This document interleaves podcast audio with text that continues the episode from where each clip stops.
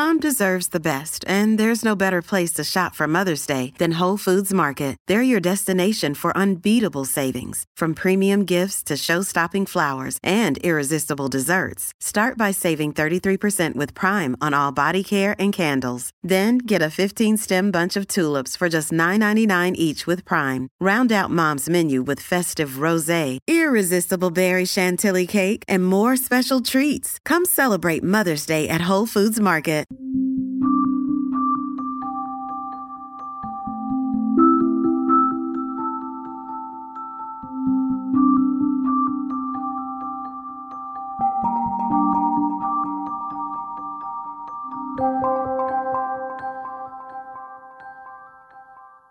Hello and welcome to another episode of the Soul of Business with Blaine Bartlett. I'm your host, Blaine Bartlett. It's kind of interesting how that works. And my guest today, I am absolutely, you know, if you, if you could, yeah, see in, inside me, I'm, I'm flipping cartwheels. I'm, I'm back to being a 12 year old kid flipping cartwheels here. Um, this young lady that I have as a guest is probably one of my dearest friends. I have known her since the mid 1970s. Um, we have got a history that is very intricate, very complex, uh, very generative is the word I would use. Uh, mm. there are very few people in my life that I actually will call a mentor, and uh, Dr. Cara Barker, uh, Barker is is, is uh, in that category for me. Um, she was the the first female boss I ever had in my life, and she absolutely turned upside down my sense of what it meant to be a quote unquote boss. Um, there was no command and control involved with it. It was all around influencing. And if if those of you that are listening to the show uh, have heard me define leadership in this fashion before. It's the process of influencing others in order to co create coordinated movement with the intent of producing a specific result. And there's three pieces to that influencing, co creation, and coordinated movement. And Cara has taught me probably more than anybody else what it means to be truly influential. Uh, and, and it's not through technique, it's through beingness, just being and being present and through that being present, magic happens. And so, as long as I've known her, a magician is one of the labels that I would use to describe her. It's, she's a metaphysical uh, magician. Uh, and I'm just going to kind of go on this riff here. I, am just getting started. She's a Jungian psychoanalyst. Um, she's the author of a number of books. Uh, she's been working as a speaker, as a practitioner, Jungian practitioner, uh, just a mentor, a friend, a leader, an artist. She's got some unbelievable art that uh, you can see in the background right now as you're looking at this video uh, of the show. Um, Dr. Cara Barker, I want to welcome you to the show. I am so happy to be here. And I did research on you. okay. what did you find out that you didn't know? Oh, wow. Well, because we're talking about the feminine in corporate life, I, I chose 10 people, 10 women who are up there in corporate life. And I said, I want you to watch this podcast and I want you to tell me your take on it. And the universal conclusion was I wish he were my boss. I wish he were on the board of directors, my board of directors. And it, and and the quality Blaine was the warmth, the allowingness, the listening, which is so important to women. The listening. Uh, so there you are. Well, uh, that's I, I, got chills thanking uh, both thinking about that, but also looking at a way to thank you effectively for that. Um, you know, the, I, I, came across this quote um, yesterday uh, coming out of a meditation. I was doing some writing, and I'm, I do not know who to attribute this to because it was unattributed. But the, the quote essentially said, "Silence is not the absence of noise. Silence is the absence of me." And isn't that just profound? It's very and Buddhist. Yeah. It is very Buddhist. And where I went to with that was what's the nature of presence? You know, what am I listening for? And it has to, you know, all of that has to do with who's the who that's listening. And this kind of goes back to you know some of the stuff that Michael Singer would talk about, I suppose, in the you know, mm-hmm. who, who's the listener. Uh, but that idea of silence being a uh, an analog for presence is something that I want to explore. And, if we don't do it here in this conversation, that's something that I've written down that I want to unbundle a little bit. But silence being the analog uh, for presence. Yeah, what does that kind of show up in your mind as when you hear that? A story, it, it really real stories um, that stop us in our tracks when there are no words that can be said to accommodate the the telling of one's real story because we're story makers. Mm-hmm. Well, let me let me share with you a story to illustrate. Okay. Okay. Okay. So, I mean, in a way, it brought me to you today. Not when we first met, but today. Um, so this was 32 years ago, living in Washington D.C. I'm driving home, and it's the first day of spring. The sun is out the cherry blossom trees, the daffodils. It was just gorgeous. And I stop, I've dropped my daughter off at school and I I stop in front of my home and I hear this silent voice. And it says, Stay here, memorize everything. Your life is about to change. And it was so eerie. My legs started to shake, but I did what it said. I went, it, now this, these things aren't rational, like the quote that you said. It's mm-hmm. not rational. Um, then I noticed this one yellow daffodil, the cherry blossom to the right of the stairs, and a robin building a nest in there. So everything's about to change. Okay. I go inside and I can't breathe. I look, this is in the days where there were answering machines and the red light is blinking and I'm just terrified to pick it up. I just, I know something really bad's happened. And I pick it up and my ex husband's voice is just quivering and my veins are frozen. And he says, our son has been in a very serious accident. He may die. And in that space of quietude, there was overwhelming blankness and blackness for me.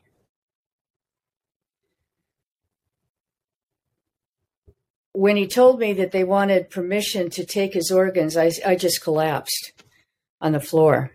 Mm-hmm. And that experience, maybe the details are different from other people's, and I hope they are, but it's that time of we know we do not know what to do at all. Yeah. And everything is dark, and there's a forest ahead. And we don't know if we're coming or going. In fact, that's why I, I painted the um, the cover of my book what we hope for is that there's a light somewhere because we know we got to go into that forest. And, yeah. you know, okay, so when there a branch hits me and it goes, you don't know what you're doing, and another branch, you don't know where you're going, and another one, what if you get lost? All those self limiting thoughts that create the music in our head. And it's not pleasant music. But those things, in my experience, that have stopped me in my tracks, and they could also be glorious things, which did happen in the course of um, healing from that experience. For me, Blaine, it's always in quietude. Always. Yeah. You know, I that story you mentioned your book behind you there. Um, that, I know that story is in the book. Uh, I read the book. It's a, it's it's a phenomenal piece, and what you're describing is actually the title of the book.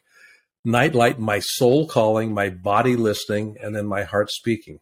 How do I know what to do when I don't know what to do? I have to get quiet first. Yeah. Listen, and, and then my heart will inform it. It will. Say that again. You know, yeah. I said, well, you know, when I look outside, like I'm on my walk this morning, everybody is rushing and pushing and stressing. And there was a woman pushing a stroller, and she had a cup of Starbucks coffee in one hand and her phone like this. And the, and she was she was racing like a bat out of hell. And I thought this poor child is going to end up in therapy. Like, you know, there was no way there was no way for that little one to bond with the mother and yeah. we're afraid of silence because it looks empty and it's not. That's where the help is, is in the silence, in the connectedness. Yeah. In the connectedness. That's that's mm-hmm. what we're looking at here. Um, yeah, your journey has been an interesting one, and I and I and I say that just from the standpoint of just knowing you as well as I know you, and for as long as I've known you. Um, but this is not where you envisioned yourself ending up. This is where you are right now. And, and what I mean ending up, there's there's been some twists and turns. There's been a lot of force, a lot of movement, a lot of light that you've moved towards. Mm-hmm. Um, but you you were born in D.C., Washington D.C., and um, yeah, it was it was interesting when I discovered this. But your dad was basically chief of staff for President Eisenhower. I mean, that uh-huh. would be my language for it, whether that's the correct title or not. Mm-hmm. But there's a background of, of nursing. Uh, there's mm-hmm. uh, the artistry. There's the uh, the writing. Um, your journey when I when I think about the soul of business, when I think about the soul of life, there's something about for you, and I mentioned that for you, you have been a mentor of mine in my life. Part of that mentoring has been watching you navigate life and the perturbation that kind of that kind of shows up. It's kind of like, whoa! I guess I'm, you know, you know, that that that venue seems to be closing right now. What's the next opening? Mm-hmm. And that's always been a fascinating takeaway for me about you.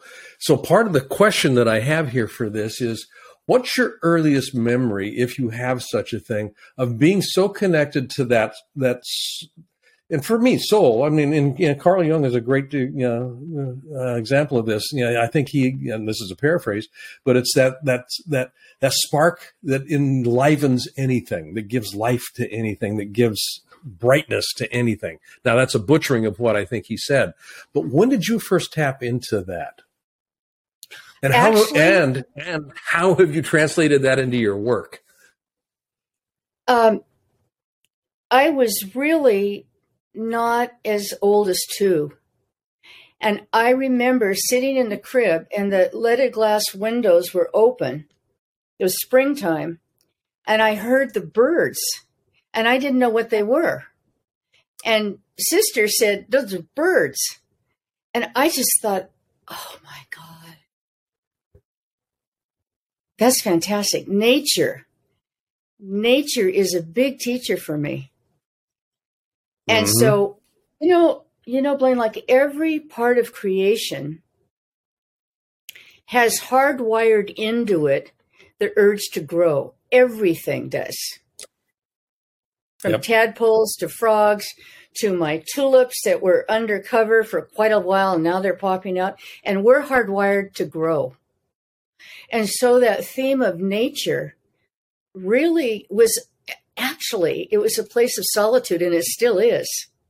I don't like to go on walks with other people. I don't want the chit chat. I know you don't. I know and I you want don't. To go, yeah. I want to go to a time where it's not too busy. And that's been an informant for me, and it, metaphorically, but it's been so useful in work.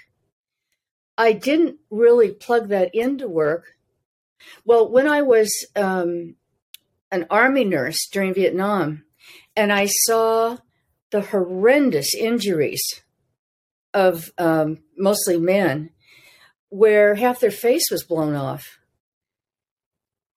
And I thought, well, nature heals.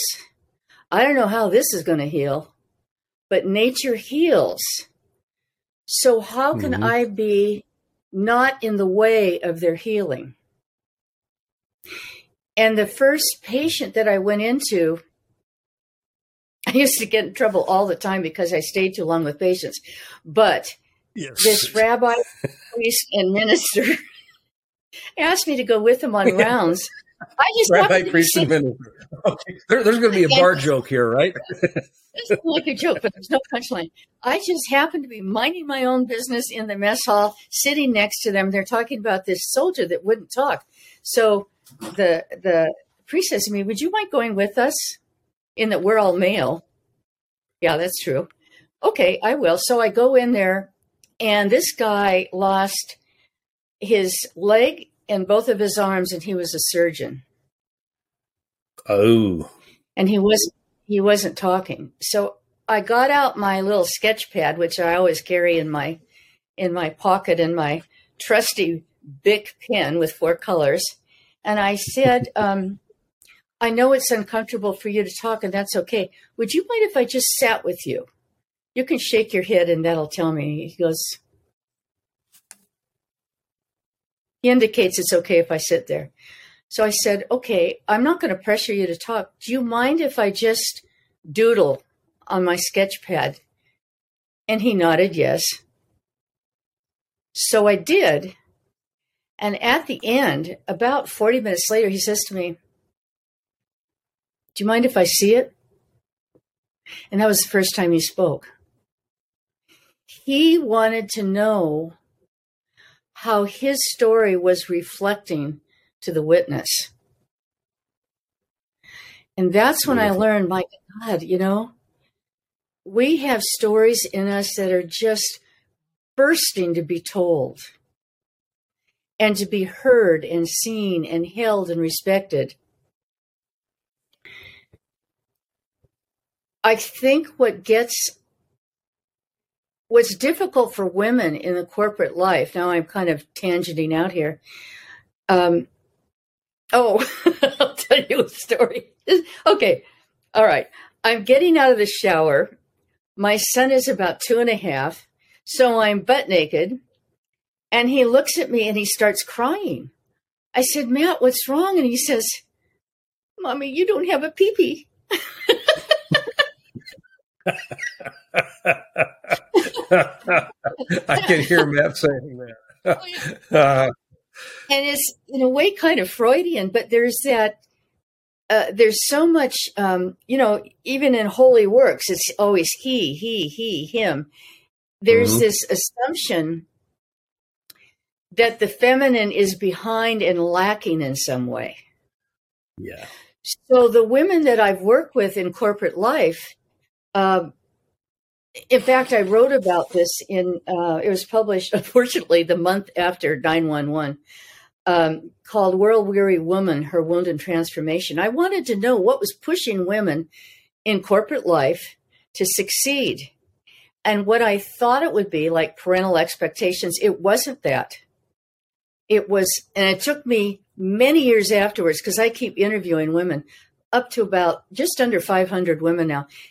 It's absence, absence in some way where the parent died or was in the war or was in, was hospitalized or left the family, but that absence.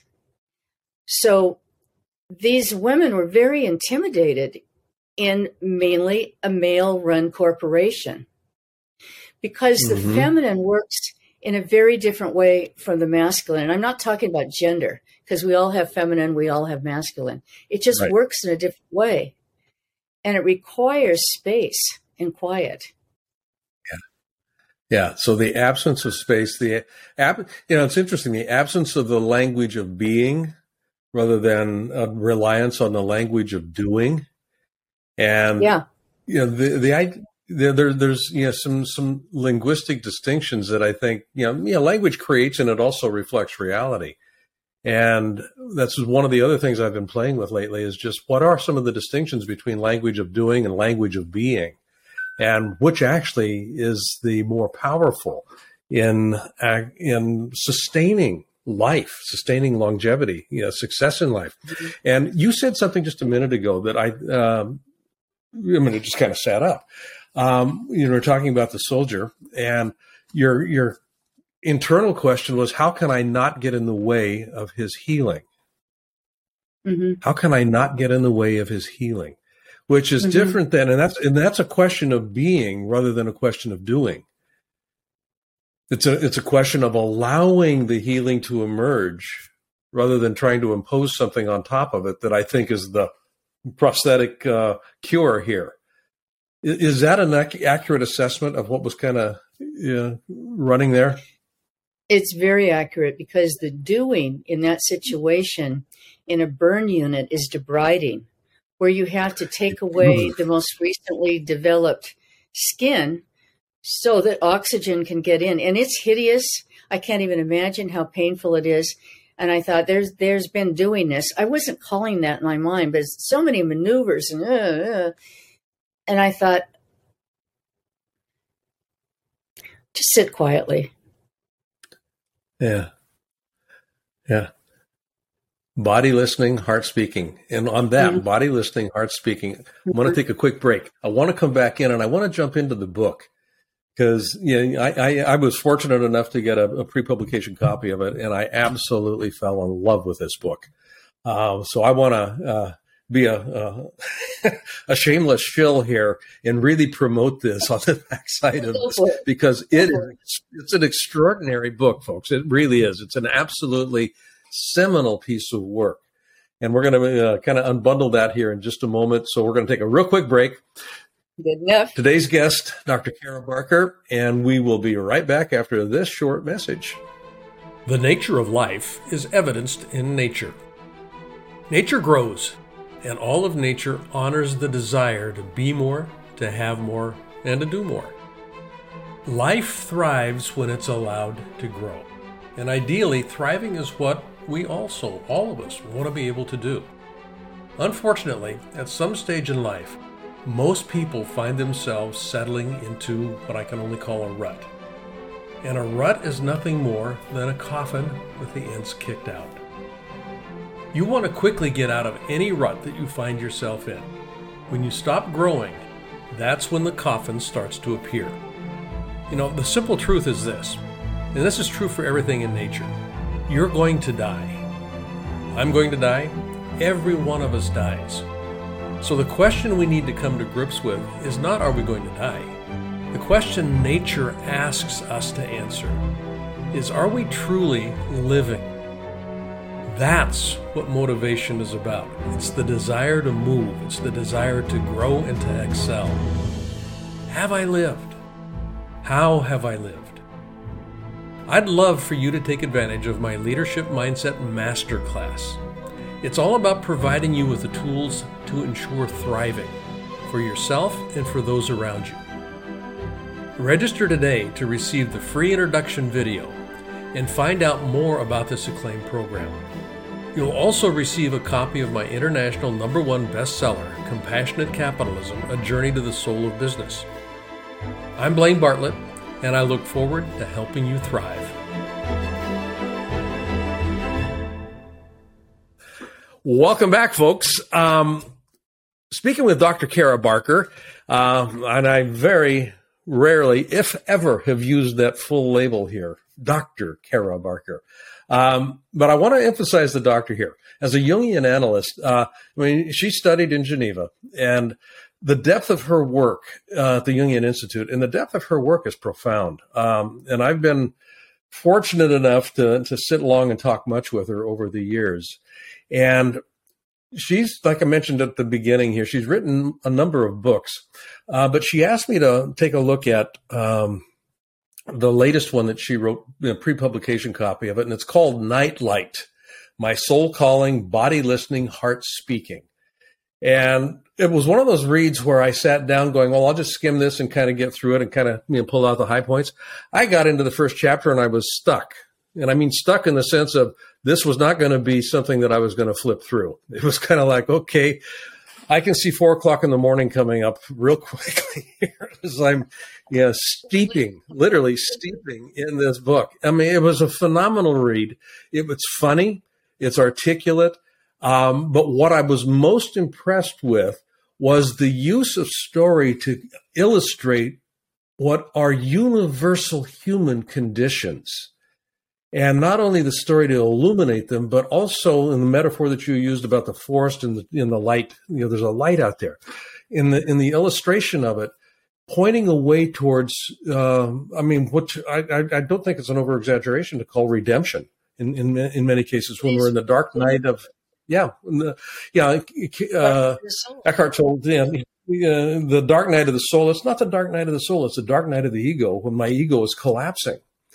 And bingo, Bing, which is a death. The soul, but the soul is light. Yeah, it's so I collapse the collapse the ego, and all of a sudden, yeah, silence is the absence of me, and I can hear something else. So, w- what compelled the book? Uh, first of all, I'll just start with that question. What compelled you to write this one? Okay, truth time. So I'm on my walk, and all my grandparents were dead by the time I was born. And I hear my paternal grandmother's voice. Now, how could I? It wasn't audio. And she said, Write our story for the women in our line. What? Huh? Now, I'd had dreams about her that were pretty interesting and did research into the dreams on her. But it started to haunt me. I, I was thinking, you know, the, the, the sand in the hourglass is dropping down. Mm-hmm. So, what do I want my daughter and my granddaughter and those that follow? What do, what do I want them to know about a woman's journey? And then it expanded from that. And people were saying, oh, I wish you would put that. Da, da, da, um, it, and it, oh, it was right before COVID. And uh-huh. COVID really served me as an introvert. So I sat my fanny down and I started to write. Like David Whyte told me one time, the first year I write, the second year I throw it away, and the third year I write the book. That's what it was like. Uh huh. There were so many stories that I had to cut out, actually. And as it is, it's a long book. But when I was finished, I felt like I'd run my race. And that came from uh, seeing my son nine months before he was killed, uh, being the third youngest in a Goodwill Games marathon. And when he came around the corner to the University of Washington, where the finish line was, this thought went through my mind Matt's run his race. I knew he was finished with what he came here to do. That haunted me. And I thought, if I don't write this, and partly because he asked me to write a book with him, then I'm right. not complete. And I want to be complete every day because I don't know when my tab will be pulled off the shelf. So I want it to be a day of life and kindness and laughter and joy. Beingness. Mm. Yeah. You know, um, I was absolutely blessed to know Matt. Um, and I remember, yeah, this little tyke just wondering, I mean, holding his hand, walking into, you know, we would have morning meetings, you know, when, when I was working for you, uh, we would have 6 a.m. morning meetings, uh, you know, that kind of thing. But I remember, and, and I don't, I don't know if he actually said this to me or not, but I think it was you that related what he said. But it had to do, it was a frosty day outside. And, and he said, you know, people are kind of like the grass is covered with frost. And, and, and you said to him, what do you mean by that? And he says, well, they got this hard shell around them, but it's really nice and, you know, and green and alive inside. Yeah. He, he did say that. that. And I, I mean, I, I just, when I heard that, it, it just, I lit up. It was like, this is truth being spoken by a four year old Um, mm-hmm. And I think he was about four at that point in time. Yeah, he was. Um, he was. But how was he a teacher for you? No, wasn't he? Because uh, I, I and, and, I'm asking well, this question here very specifically, folks, because most parents see themselves as teachers for their for their kids, and, and justifiably so, they are. But that listening gets cut off when I'm in the role of telling my kids what to do, and as a consequence, I kind of stunt some some some things for them. Yeah. Matt was never stunted. That was never my experience of him. He was just this fountain of aliveness. Mm-hmm. As a teacher, how did he work that magic with you and through you? Well, first, when he was born, he almost died the first two days. So, so, there was no cry when he was born. The cord was around his neck three times. So I thought, okay, took him home in his little his little mini body, and I thought this, every day I have with him is a blessing. Every day because it might not have been. So I noticed what he liked and I tried to support him toward that. I didn't ask, what do you want to do when you grow up? I went, what do you love the most today? And then he would tell me, and then we would elaborate on that. And what was the ick of today? And he would tell me. And th- so we would talk about that, how to digest the ick and turn it into something fruitful. he was constantly, Fruity. constantly giving me lessons. Huh? He was prophetic. Fruity ick. Yeah. Fruity Ick. Yeah. Fruity ick. That's right. Uh, you know, watching him when uh, his dad and I got a divorce, you know, watching how he attended to that. He said to me one day, You know, mom, a lot of my friends' parents are divorced, but I'm lucky because I get two dads. He had a way of framing things that was really valuable. And I asked him one time, um, this was in the the year before he died. I said, Matt, what's been the most important thing about to you of me being your mother? And he said, when you saw me, you always smiled. I think a smile is yeah. an invitation. And as a woman, yeah. when we go into corporate America, there aren't a lot of smiles. so women. True they become like I call them manized women, or Jung would say anima women, masculine. And I used to do it. I used to wear the three piece suit, the burgundy tie, the, the briefcase. and I, but when I was doing corporate subcontract work, I didn't feel like myself at all. Yeah. And I recognized I'm like them. And I thought I have to, I have to dress the way I, I have to move when I when I'm working. Uh, now, Matt said to me one day, Mom, could you not wear your gypsy clothes to the PTA tonight? I said, What? He said, Could you wear the clothes the other mommies do? I was like, Oh dear. You know, he gave feedback. He did give me feedback, and I paid attention to it. I I I have so many gorgeous memories of him, including the last time he hugged me. Mm, I would yeah. lean into that a lot during that first year, sometimes now. Yeah. Yeah. He taught me what was important. That's beautiful. I love that.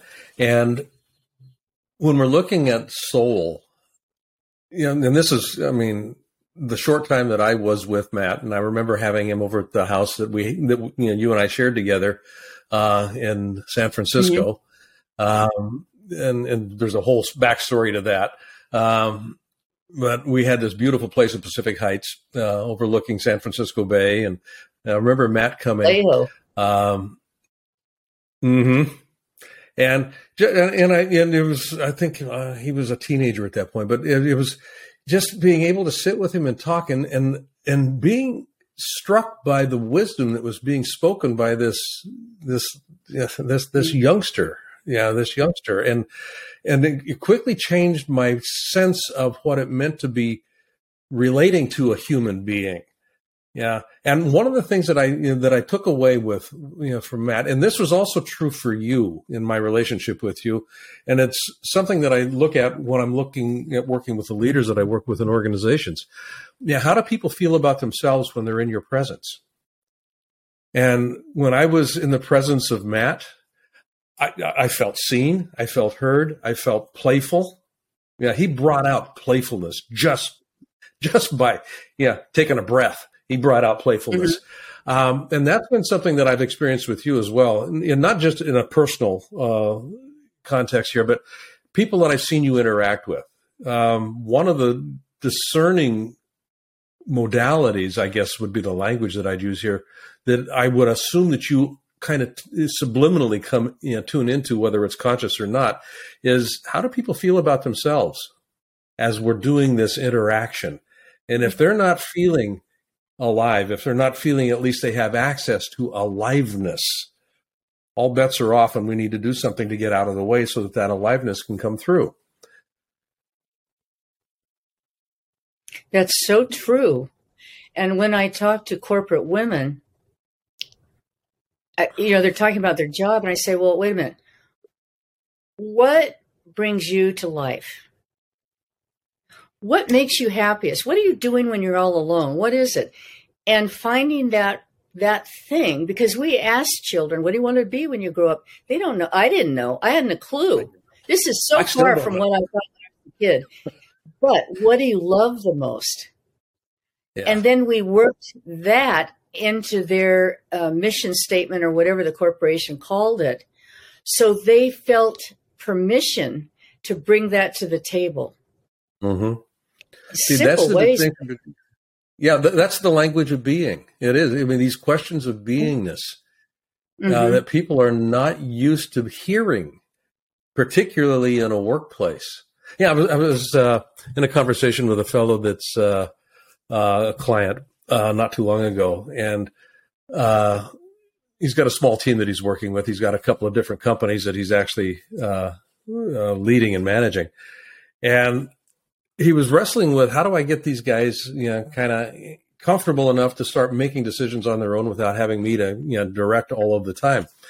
And it was for me, it was a simple fix. Instead of you know having a, a, a weekly meeting about how are we doing, are we hitting our numbers, what's our numbers, where are we at with that, have a meeting about uh, who, yeah, how are we being with each other, not how are we doing with each other. Mm-hmm. And it was like a light bulb went off uh, for him. He went, "Oh my God, and so that, that's going to be something that they're going to start instituting in this organization now. And uh, I, am very eager to hear how this is going. Yeah, as he starts to I, unroll I this. Know how it's going too.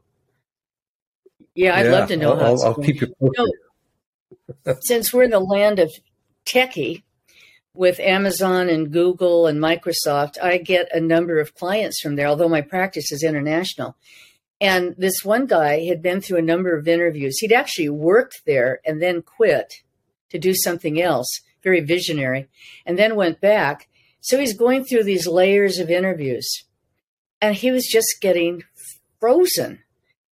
He says, because they ask you questions, the questions they ask you are so, they seem so random and whatever. And I just freeze. And I said, So what question do you ask? He said, Me? I, I didn't know I could ask a question. I said, Of course you can. What would you want to know? He said, Where are they happiest outside of work? So they brought him back for another round and he asked that, and the, and the interviewer just laughed, gave him the answer, and he got the job. I think it's that expression, I'm interested in you. The, the, the interview is just a tool to get to know yeah. one another, to see if there's a fit. Yep. Well, I remember my first meeting with you, and there was a fit, and it was kind of like I don't know what this is going to go, but uh, I'm in. I'm in. Away we went. Um, Cara, how, how can folks find out more about what you're doing? I, they can get the book, Nightlight, My Soul Calling, Body Listening, Heart Speaking on, on Amazon, I'm assuming. Yeah. Uh, they well, they can go to my website, carabarker.com, C A R A, Barker.com. Um, they could email me. Now, I've been warned, don't ever do this, but I'm going to do it. My email is dr.carabarker at gmail.com. And whatever you would think would be useful, I would love to hear that because I know every person that's joining us today has a story and a question. And how to get out of do, be, have, which is a masculine model, to be, do, have, starting mm-hmm. with the silent voice. Yep. Very beautiful. I love it. Folks, Dr. Cara Barker, uh, one of the best friends that you will ever have in your life. And I say that from mm-hmm. experience. Uh, take some time to find out more about her. Um, she is a speaker, so if you've got something that you want uh, to put together and topically uh, you think she might be a fit, absolutely feel free to reach out to her. She is an extraordinarily entertaining and uh, wise presenter of, of some fascinating information. Uh, so, Cara, thank you for joining me. This has been, oh. I mean, I, I, I, mean, I could keep keep talking, but I know I've got a time limit on this thing, so I'm frustrated. But okay, well, I'll probably you. have you back at some point in time here. Okay, I love it. okay, take good care. Okay. Folks, bye bye. You betcha. Folks, you've been listening to the Soul of Business with Blaine Bartlett. This is Blaine Bartlett. And um, go to my website. We've got stuff up there, uh, blainebartlett.com. But more than anything else, find ways to find uh, yourself in positions to be a center of distribution, not a center of accumulation. When you're giving things away, when you're distributing who you are, life works and it works magically well. Until next time, take care.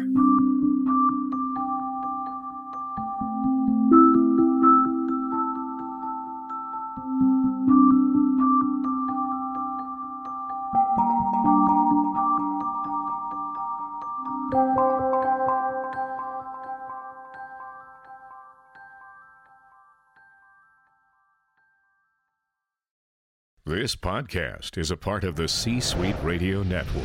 For more top business podcasts, visit c-suiteradio.com.